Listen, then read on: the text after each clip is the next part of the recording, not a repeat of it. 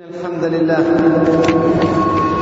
نحمده ونستعينه ونستغفره ونستهديه ونعوذ بالله من شرور أنفسنا ومن سيئات أعمالنا. إنه من يهده الله فلا مضل له ومن يضلل فلا هادي له. وأشهد أن لا إله إلا الله شريك له وأشهد أن محمدا عبده ورسوله. الحمد لله رب العالمين. الحمد لله الذي خلق السماوات والأرض وجعل الظلمات والنور ثم الذين كفروا بربهم يعدلون. الحمد لله الذي أنزل على عبده الكتاب ولم يجعل له عوجا. قيما لينذر بأسا شديدا من لدنه ويبشر المؤمنين الذين يعملون الصالحات أن لهم أجرا حسنا ماكثين فيه أبدا. الحمد لله الذي له ما في السماوات وما في الأرض وله الحمد في الاخره وهو الحكيم الخبير.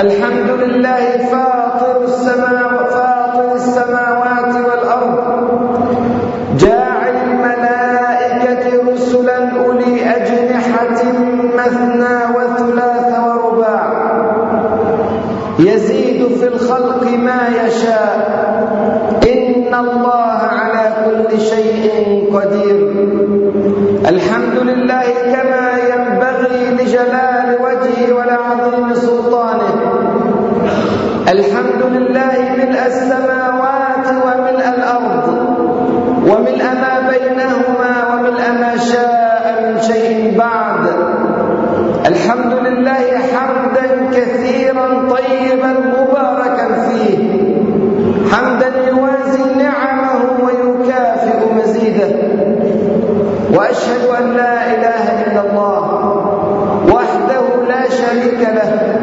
خلق فسوى وقدر فهدى واخرج المرعى فجعله غثاء احوى واشهد ان محمدا عبد الله ورسوله وصفيه من خلقه وحبيبه بلغ الرساله وادى الامانه ونصح الأمة وكشف الله به الغمة وجاهد في سبيل الله حق الجهاد حتى أتاه الله اليقين. فاللهم اجزه خير ما جازيت به نبيا عن قومه ورسولا عن أمته واسقنا من يده الشريفة شربة هنيئة مريئه لا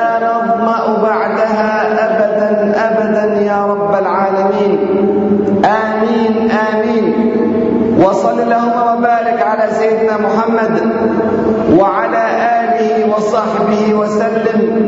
والحمد لله رب العالمين. ثم أما بعد.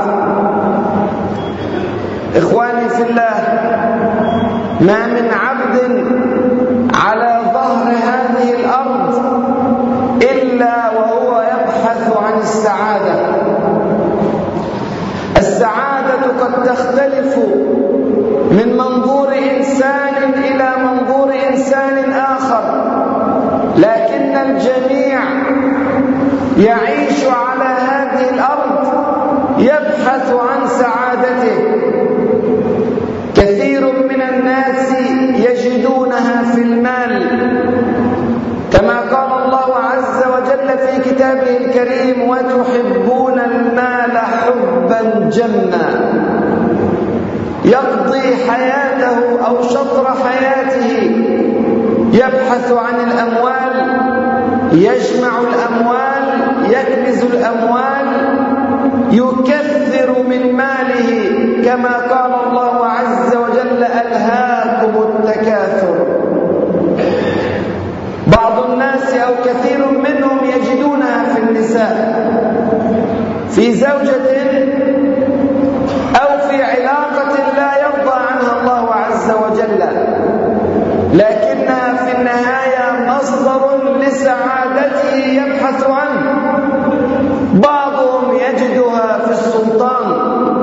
في المنصب في الوضع الاجتماعي لخص كل ذلك ربنا عز وجل في قوله الكريم زين للناس وهذا أمر مطلق على كل البشر. زين للناس حب الشهوات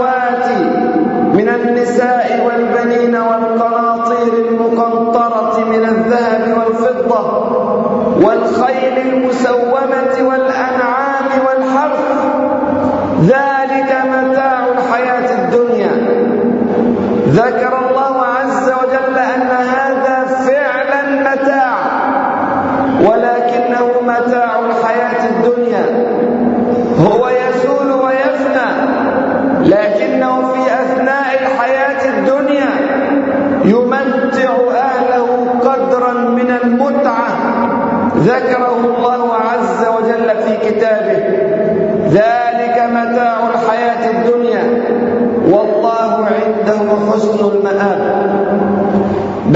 كثيرا من الناس يجدون متعتهم في حياتهم الدنيا في مجرد الطعام والشراب. هذه بالنسبة له متعة كبيرة وسعادة بالغة. وذكر ذلك أيضا ربنا عز وجل عندما قال ذرهم يأكلوا ويتمتعوا. ويلههم الأمل فسوف يعلمون. فربط متعتهم بأكلهم بطعامهم وشرابهم. هذه أنواع من المتع. تدخل السعادة على قلوب كثير من الناس. وهي سعادة إن كانت من طريق حلال فهي مشروعة كذلك للمؤمنين. لا يمنع الإسلام المسلم من أن يستمتع ويسعد ويفرح بماله أو بزوجته الصالحة أو بأولاده أو بطعامه أو بشرابه. بل إن رسول الله صلى الله عليه وسلم ذكر في الحديث الذي رواه سعد بن أبي وقاص رضي الله عنه وأرضاه وصححه الألباني قال أربع من السعادة أربع من السعادة المرأة الصالحة والمسكن الواسع والجار الصالح والمركب الهنيء أربع من السعادة امرأة واشترط فيها الصلاح زوجة واشترط فيها الصلاح وجار واشترط فيه الصلاح. ثم مسكن مسكن واسع هذا لون من ألوان السعادة يعيشها الناس جميعا. ثم دابة هنيئة سيارة هنيئة وسيلة من وسائل المواصلات تسعده. ذكر ذلك حبيبنا صلى الله عليه وسلم وهو لا يتناقض مع الشريعة. الشريعة لا تمنع المسلم من الفرح بهذه الأمور. لكن يا لا خسارة العبد لو وقفت سعادته في الدنيا عند هذا الحد. لو وقفت سعادته في الدنيا على والفرح بالمال والنساء الحلال والمركب الهنيء وحياة رغيدة يجمع فيها ويتكاثر. إنه بذلك يكون قد خسر خسرانا كبيرا مبينا. إنه بذلك لا يكون قد علم من أمره شيئا. ذكر الله عز وجل في كتابه الكريم في سورة الروم.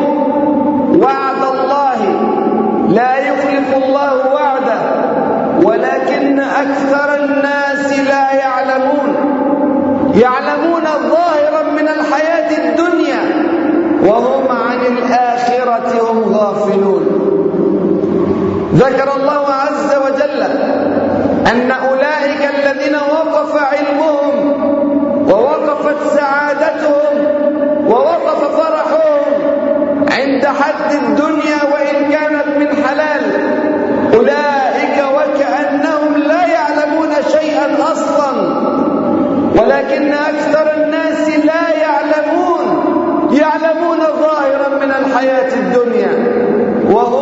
الآخرة هم غافلون.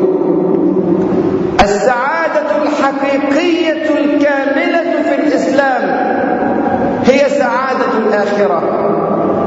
هي سعادة أن يرضى عليك رب العزة فيدخلك الجنة. وما نؤخره إلا لأجل معدود يوم يأتي لا تكلم نفس إلا بإذنه فمنهم شقي وسعيد. هذه هي السعادة. فأما الذين شقوا ففي النار خالدين فيها ما دامت السماوات والأرض إلا ما شاء ربك إن ربك فعال لما يريد وأما الذين سعدوا ففي الجنة هذه هي السعادة المطلقة سعادة بلا حزن.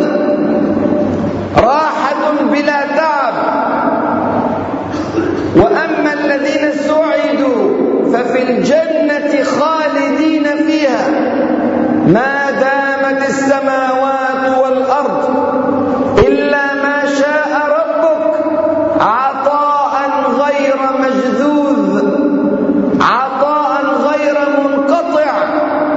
سعادة الدنيا بكل ألوانها تنقطع. سعادة المال تنقطع. إما يذهب عنك وإما تذهب أنت عنه. تضيق به كثيرا تنشغل به تقلق عليه. تحسب كثيرا قد لا تنام. من قضايا المال والاقتصاد.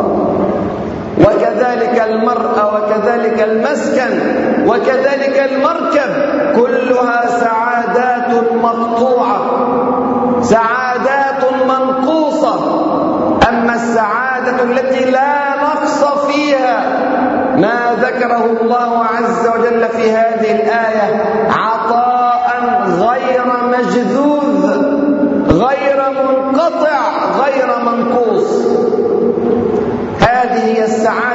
الحقيقية التي ينبغي لكل مؤمن حقا أن يبحث عنها.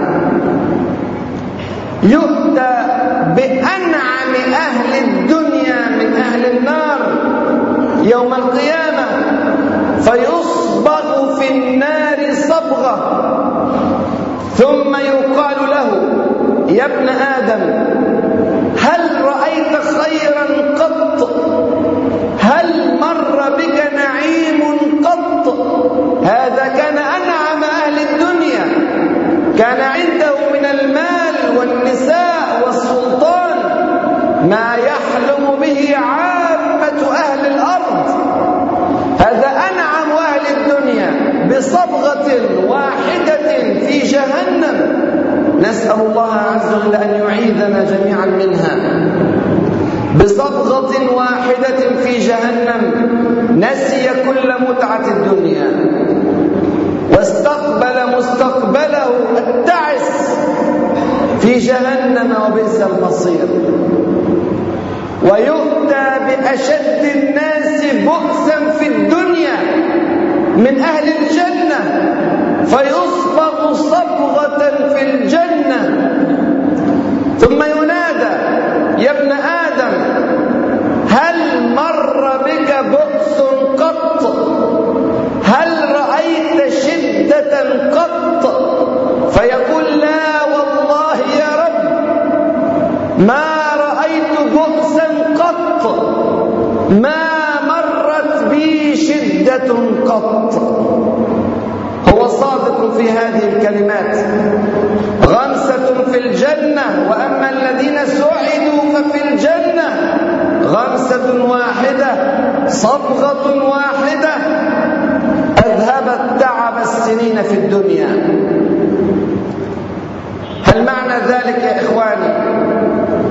أنه على المسلم أن يعيش في بؤس وفي ضنك وفي تعب وفي ألم في الدنيا حتى يحصل نعيم الآخرة. كلا والله. إن المؤمن في هذه الدنيا المؤمن يعيش في سعادة بالغة منذ أدرك حقيقة الدنيا وأدرك حقيقة الآخرة.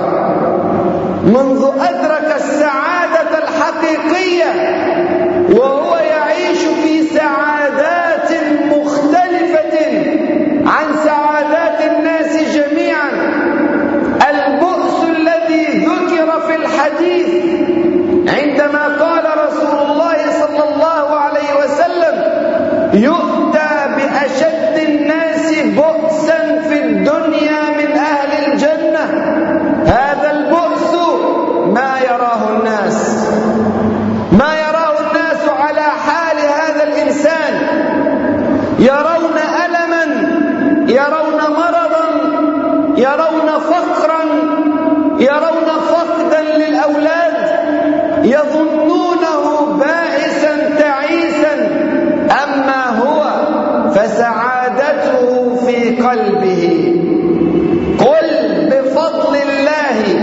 وبرحمته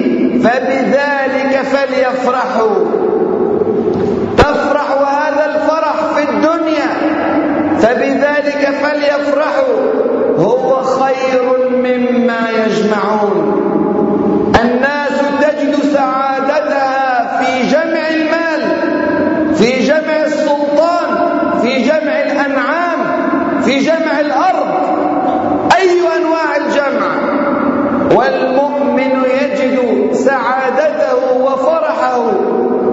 فضل الله عز وجل ورحمته. يجد المؤمن سعادته في ركعتين في جوف الليل. يقول حبيبنا صلى الله عليه وسلم يعبر عن سعادته الداخلية وهو قبل أن ينتقل إلى السعادة التي لا نقص فيها في الآخرة. يقول وجعلت قرة عيني في الصلاة. قرة عيني. الشيء الذي تقر به عينه. صلى الله عليه وسلم. ليس مال ولا سلطان ولا غير ذلك من متاع الدنيا الفانية. إنما تقر عينه بالصلاة صلى الله عليه وسلم. فقه ذلك صحابته جميعا. رضي الله عنهم وأرضاهم وألحقنا بهم على خير إن شاء الله. فقه ذلك الصحابة فاستمتعوا بصلاتهم. استمتعوا بها حقا حتى زادوا فيها وطلب منهم رسول الله صلى الله عليه وسلم التخفيف التوازن من شدة فرحهم بالصلاة من شدة فرحهم بقيام الليل من شدة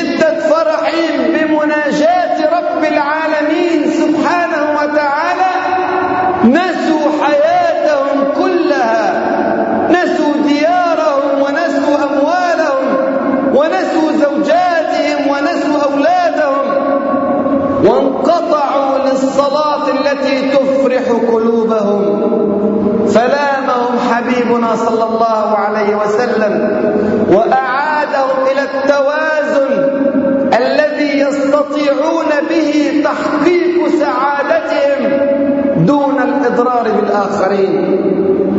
دخل صلى الله عليه وسلم المسجد فوجد حبلا مشدودا بين ساريتين فسأل أي شيء هذا؟ فقالوا هذا حبل زينب بنت جحش أم المؤمنين رضي الله عنها وأرضاها يقولون تصلي من الليل ما شاء الله له الله لها أن تصلي حتى إذا فترت تعلقت به. لا تريد أن تقعد من متعتها من سعادتها بهذه الصلاة. الأقدام تكل لا تستطيع أن تحتمل تتفطر وهي تبتكر وسيلة لتستمر في مناجاة ربها وتستمر في سعادة قلبها. قلبها سعيد بقيامها وإن تفطرت قدماها وإن عجزت عن حملها في صلاتها. أبو الدرداء رضي الله عنه وارضاه يدخل العشاء فيصليها مع رسول الله صلى الله عليه وسلم ثم يعود مسرعا إلى بيته لينصب قدميه إلى الله عز وجل مصليا إلى الفجر. لا ينام. وكيف ينام؟ إذا نام ضاعت السعادة من قلبه سعادته في قيامه. حتى أمره رسول الله صلى الله عليه وسلم أن يخفف من ذلك وأن يسمع نصيحة سلمان الفارسي رضي الله عنه وأرضاه إن لربك عليك حقا وإن لأهلك عليك حقا وإن لضيفك عليك حقا وإن لبدنك عليك حقا فأعط كل ذي حق حقه. من شدة سعادته بالصلاة نسي حقوق الآخرين وهذا لا يجوز للمؤمنين فأعيد التوازن في حياته. الشاهد أنه كان لا يعدل بصلاته شيئا. صلاة قيام الليل شرف كبير للمؤمن. سعادة بالغة في قلبه ثم تقوده إلى سعادة الآخرة. انظروا إلى الموقف العجيب الذي حدث مع عباد بن بشر رضي الله عنه وأرضاه وهو يقوم في حراسة الجيش وعمار بن ياسر رضي الله عنه وعن أبيه وعن عائلته ينام إلى جواره. فإذا به يحرس الجيش عباد بن بشر الأنصاري رضي الله عنه وأرضاه وهو قائم يصلي. ما يريد أن يضيع وقته يريد أن يسعد قلبه بالصلاة بينما هو في حراسة جيش في سبيل الله. عينان لا تمسهما النار. خشية الله وعين باتت تحرس في سبيل الله لكنه لا يكتفي بذلك فيقطع وقته بالصلاة. فيأتيه سهم فيخترق جسده يمزق كتفه تنزف الدماء تتفجر.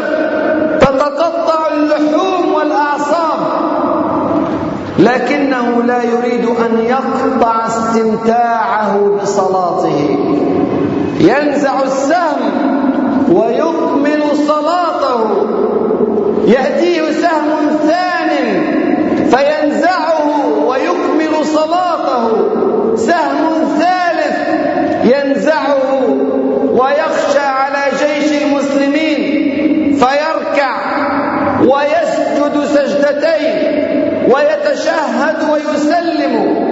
وفي التسليمة الثانية يوقظ عمار بن ياسر رضي الله عنه وأرضاه فيقول له عمار يا عباد هلا ايقظتني من السهم الأول هذه ثلاثة اسهم وهذه الدماء تغطي المكان وهذا جسدك ممزقا فيقول عباد بن بشر والله يا عمار كنت أقرأ آيات من كتاب الله.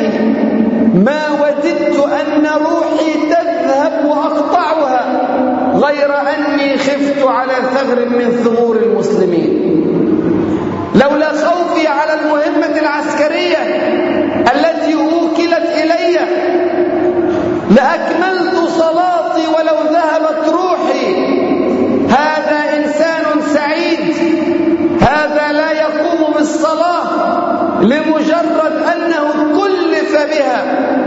ولكنه يقوم بالصلاة ليقترب بها من رب العالمين ليتصل بها برب العالمين. إنها صلاة صلة بين العبد وربه.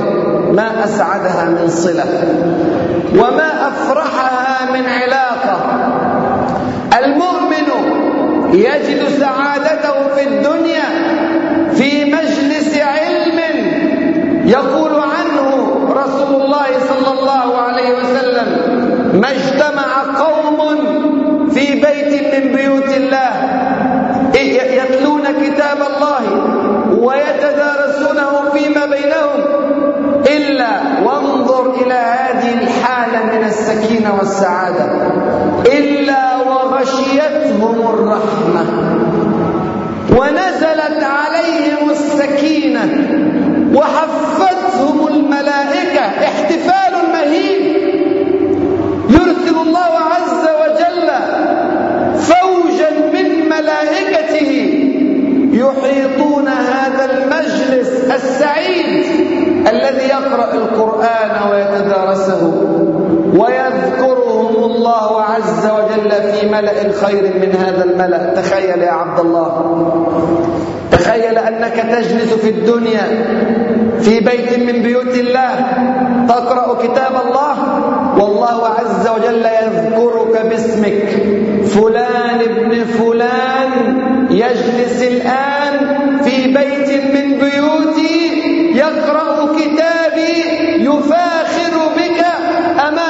ملائكة السماء. الله أكبر. ألا تورث هذه المسألة سعادة في قلوب المؤمنين؟ ألا تنزل السكينة على قلوب المؤمنين بالسعادة؟ ألا تغشى الرحمة قلوب المؤمنين بالفرح؟ إنها والله سعادة ما بعدها سعادة. يجد المسلم المؤمن الصادق سعادته في عون لملهوف في غوث لمحتاج. الصديق رضي الله عنه وأرضاه جمع في حياته مالا كثيرا أسعد قلبه بطريقة ما في فترة من فترات حياته. ثم أسلم. رضي الله عنه وأرضاه. فنظر إلى السعادة نظرة مختلفة. صارت سعادته في أن يعتق العبيد الضعفاء والإماء الضعيفات لله عز وجل. ينفق ماله هنا وهنا لا يكترث بمال كثير ولا بوضع اجتماعي معين.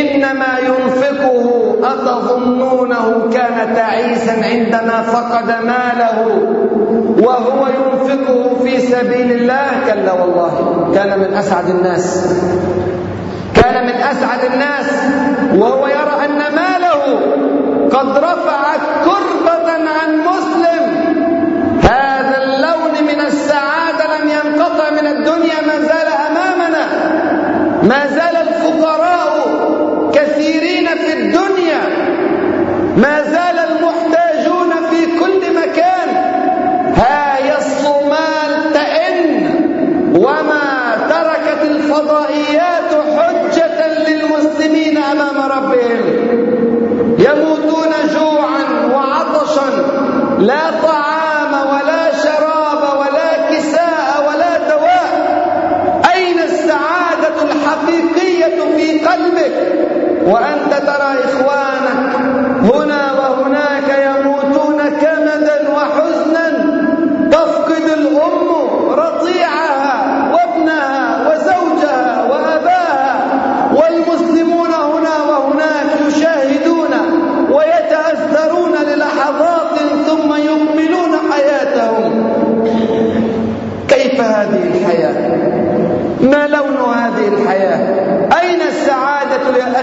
قلبك أينما كان في قلب طلحة ابن عبيد الله رضي الله عنه وأرضاه أحد العشر المبشرين بالجنة أحد الفاهمين حقيقة لمعنى السعادة عندما جاءه سبعمائة ألف درهم في ليلة واحدة.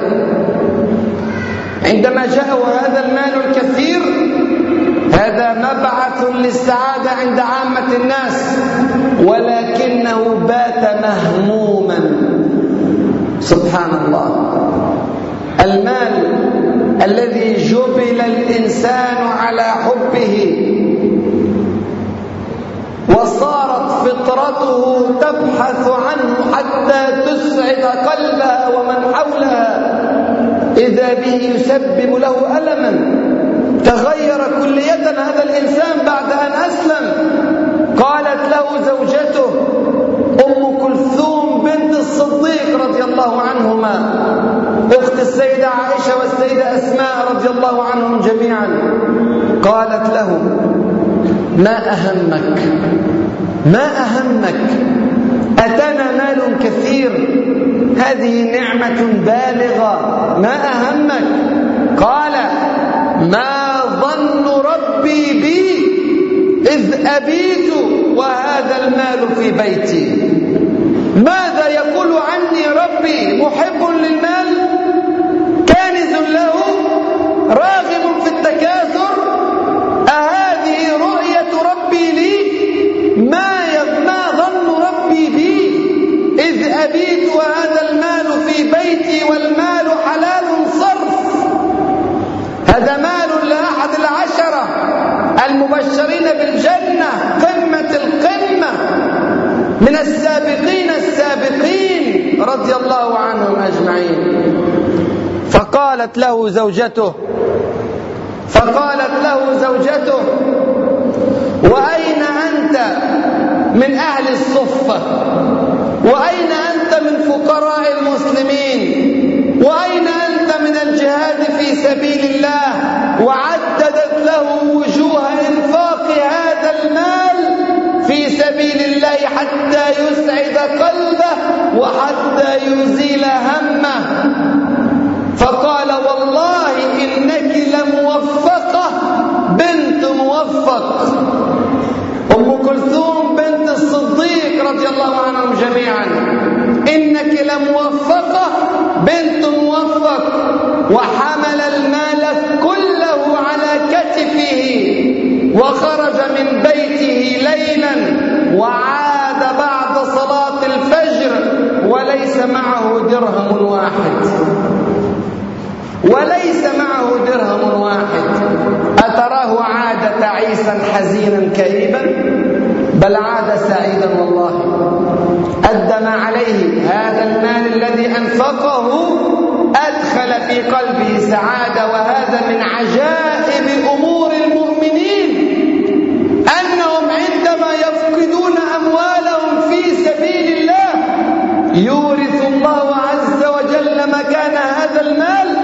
سعادة في قلوبهم واطمئنانا في أرواحهم سكينة في نفوسهم ترفعهم في الدنيا والآخرة. بل إن المسلمين الفاهمين حقيقة كانوا يسعدون أشد السعادة بفقد أرواحهم في سبيل الله عز وجل. يسعدون بذلك في الدنيا.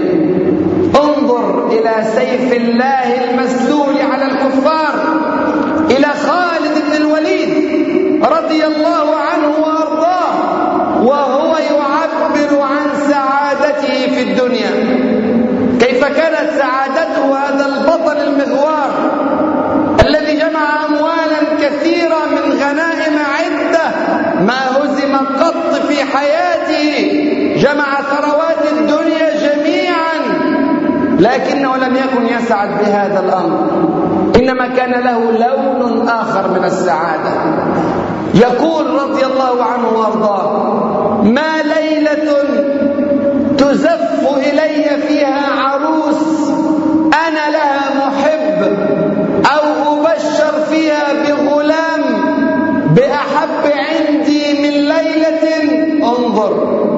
ليلة زواج أو ليلة تبشير بطفل ولد له ليست هذه أسعد لياليه إنما أسعد لياليه كما وصف من ليلة شديدة البرد شديدة الجليد في سرية من المهاجرين أصبح بهم أعداء الله. الله أكبر. هذه سعادته ليلة صعبة ليلة باردة ليلة ينزل فيها الجليد في سرية بسيطة من المهاجرين. يصبح بهم أعداء الله. هذه سعادة سيف الله المسلول. وأين حزنه؟ وأين حزنه؟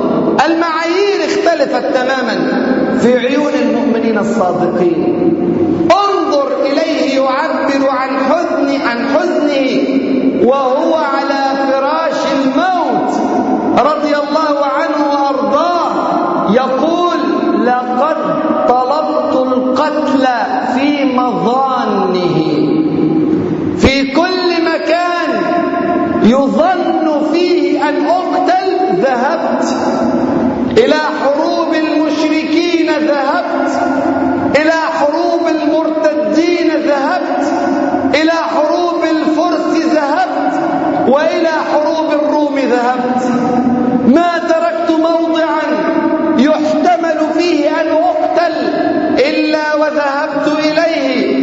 لقد طلبت القتل في مظانه وما في جسدي من موضع إلا وفيه ضربة بسيف أو طعنة برمح أو رمية بسهم.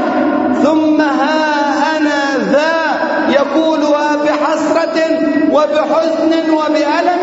ثم ها أنا ذا أموت على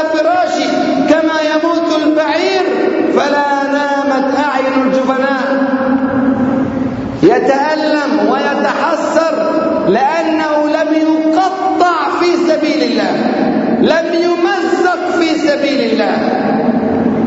لكن بشراه أن رسول الله صلى الله عليه وسلم قال من سأل الله الشهادة بصدق بلغه الله منازل الشهداء وإن مات على فراشه دخل عليه عبد الله بن عباس رضي الله عنهما وهو في حال موته يبشره ويقول له قد علمت أنك لا تقتل لا تحزن هذا الحزن لما رأى ألمه فقال ولما يا عبد الله لماذا لا أقتل في سبيل الله قال لأنك سيف الله وسيف الله لا يكسر لا يكسر لا يأتي إنسان فيقتل سيف الله يقطع سيف الله يقتل خالدا ابن الوليد لا إنما يقبضه ربه عز وجل دون أن يتدخل أحد من البشر من المشركين من الفرس من الرومان من عامة أهل الأرض هذا سيف الله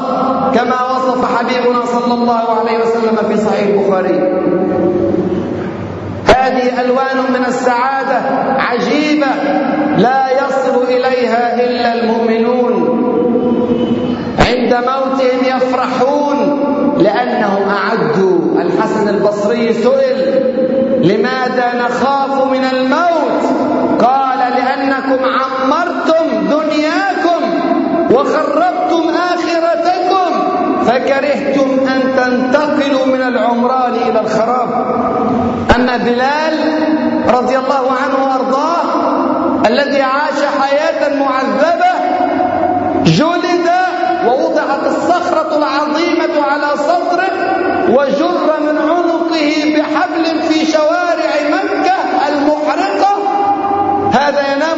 فراشه مبتسما سعيدا أهله يصرخون حوله وهو في غاية السعادة يبتسم. فيقولون له وما هي سعادتك؟ فيقول غدا غدا اقترب الموت غدا ألقى الأحبة محمدا وحزبه هذه سعادته ينتظر رسول الله صلى الله عليه وسلم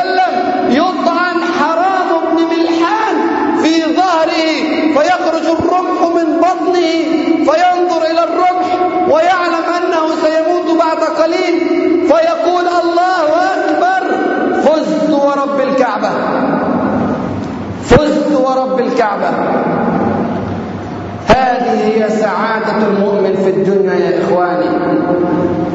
ركعات في جوف الليل مجالس علم قراءة قرآن غوث لملهوف عون لمحتاج إنفاق في سبيل الله فقد للروح وتقطيع للجسد. ما دام في سبيل الله. من لم يحصل هذه الأنواع من السعادة في الدنيا واكتفى بسعادة المال والسلطان وغيرها من متاع الدنيا فيخشى عليه الا يحصل سعادة الآخرة. فإما أن تعيش مؤمنا سعيدا وتدخل الجنة التي وعدها الله عز وجل للسعداء حقيقة من العباد وإما يضع هذا وذاك وأسأل الله عز وجل أن يفقهنا في سننه وأن يعلمنا ما ينفعنا وأن ينفعنا بما علمنا إنه ولي ذلك والقادر عليه واستغفروه فيا فوز المستغفرين.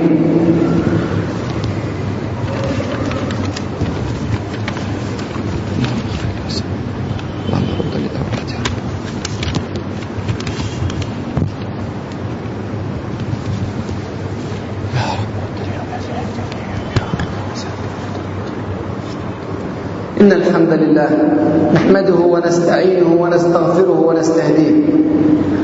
ونعوذ بالله من شرور أنفسنا ومن سيئات أعمالنا. إنه من يهده الله فلا مضل له ومن يضلل فلا هادي له. وأشهد أن لا إله إلا الله وحده لا شريك له وأشهد أن محمدا عبده ورسوله.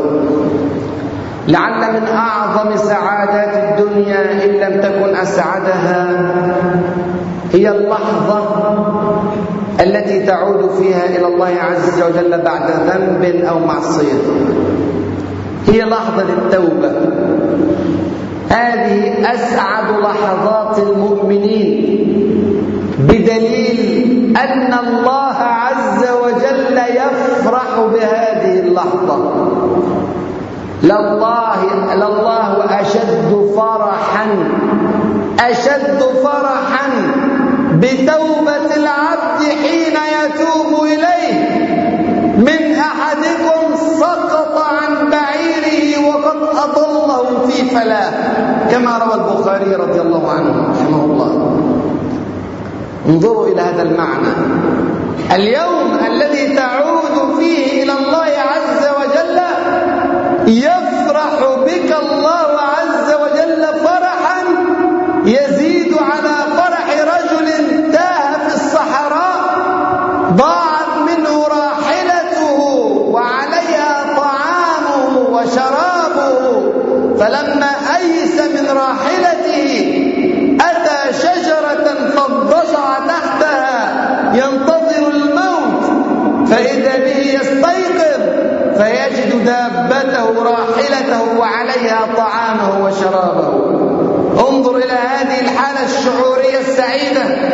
وهو يرى النجاة بعد الهلكة وهو يرى الأمن بعد الخوف وهو يرى الحياة بعد الموت.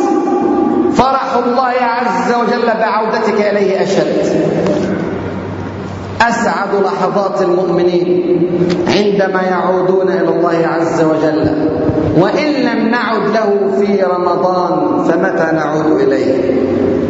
متى نعود إلى الله عز وجل؟ متى نلبس يا إخواني ويا أخواتي هذا اللون من السعادة؟ متى نعرف سعادة التوبة وسعادة قيام الليل وسعادة قراءة القرآن وسعادة الإنفاق في سبيل الله؟ متى نعرف هذه الألوان من السعادة؟ إن شغلنا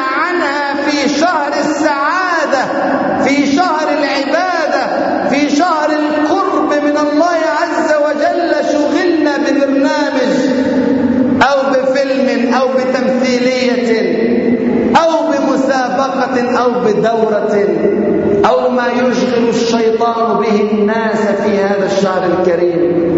نحن مقبلون على العشر الأواخر. فرصتك في أن تتعلم السعادة الحقيقية. كان صلى الله عليه وسلم لا يجتهد في حياته مثل ما يجتهد في العشر الأواخر من رمضان. كان إذا أتت هذه العشر يشد المئزر ويوقظ أهله وينقطع للعبادة صلى الله عليه وسلم. فرصتنا في تذوق السعادة الحقيقية. فرصتنا في أن نعلم ما علمه السابقون السابقون وفازوا به. الحياة سريعة والدنيا فانية. وما هي إلا لحظات وستجد نفسك بين يدي الرحمن عز وجل يسألك عن الذرة والقطمير تنظر أيمن منك فلا تجد إلا ما قدمت وتنظر أشأم منك فلا تجد إلا ما قدمت وتنظر تلقاء وجهك فلا تجد إلا النار فاتقوا النار ولو بشق تمرة كما قال حبيبنا صلى الله عليه وسلم اللهم اغفر لنا ذنوبنا وكفر عنا سيئاتنا وتوفنا مع الأبرار. اللهم أعنا على ذكرك وشكرك وحسن عبادتك. اللهم حبب إلينا الإيمان وزينه في قلوبنا. اللهم حبب إلينا الإيمان وزينه في قلوبنا. وكره إلينا الكفر والفسوق والعصيان واجعلنا من الراشدين. فضلا منك ونعمة يا رب العالمين. اللهم اقسم لنا من خشيتك ما تحول به بيننا وبين معصيتك ومن طاعتك ما تبلغنا به جنتك ومن اليقين ما تهون به علينا مصائب الدنيا. ومتعنا اللهم بأسماعنا وأبصارنا وقواتنا أبدا ما أبقيتنا. واجعله الوارث منا واجعل ثأرنا على من ظلمنا وانصرنا على من عادانا ولا تجعل مصيبتنا في ديننا ولا تجعل الدنيا أكبر همنا ولا مبلغ علمنا ولا تجعل إلى النار مصيرنا واجعل الجنة هي دارنا ومستقرنا. اللهم اجعل هذا البلد الكريم سخاء رخاء وسائر بلاد المسلمين. ارزقنا أمنا وأمانا واستقرارا وسعادة يا رب العالمين. اللهم أنزل رحماتك على أهل اليمن وعلى أهل سوريا وعلى أهل ليبيا وعلى أهل فلسطين وعلى أهل العراق وأهل أفغانستان والشيشان. والصومال وكشمير وسائر بلاد المسلمين يا رب العالمين اغفر لنا تقصيرنا في حقهم وأعنا على مساعدتهم وأسعدنا في الدنيا والآخرة وتقبل منا أعمالنا كلها واهدنا إلى صراطك المستقيم. إنك على كل شيء قدير وبالإجابة جدير. واجمعنا مع خير المرسلين وسيد الأنبياء جميعا محمد صلى الله عليه وسلم في أعلى عليين في مقعد صدق عند مليك مقتدر. وأقم الصلاة. إن الصلاة تنهى عن الفحشاء والمنكر ولذكر الله أكبر. والله يعلم ما تصنعون.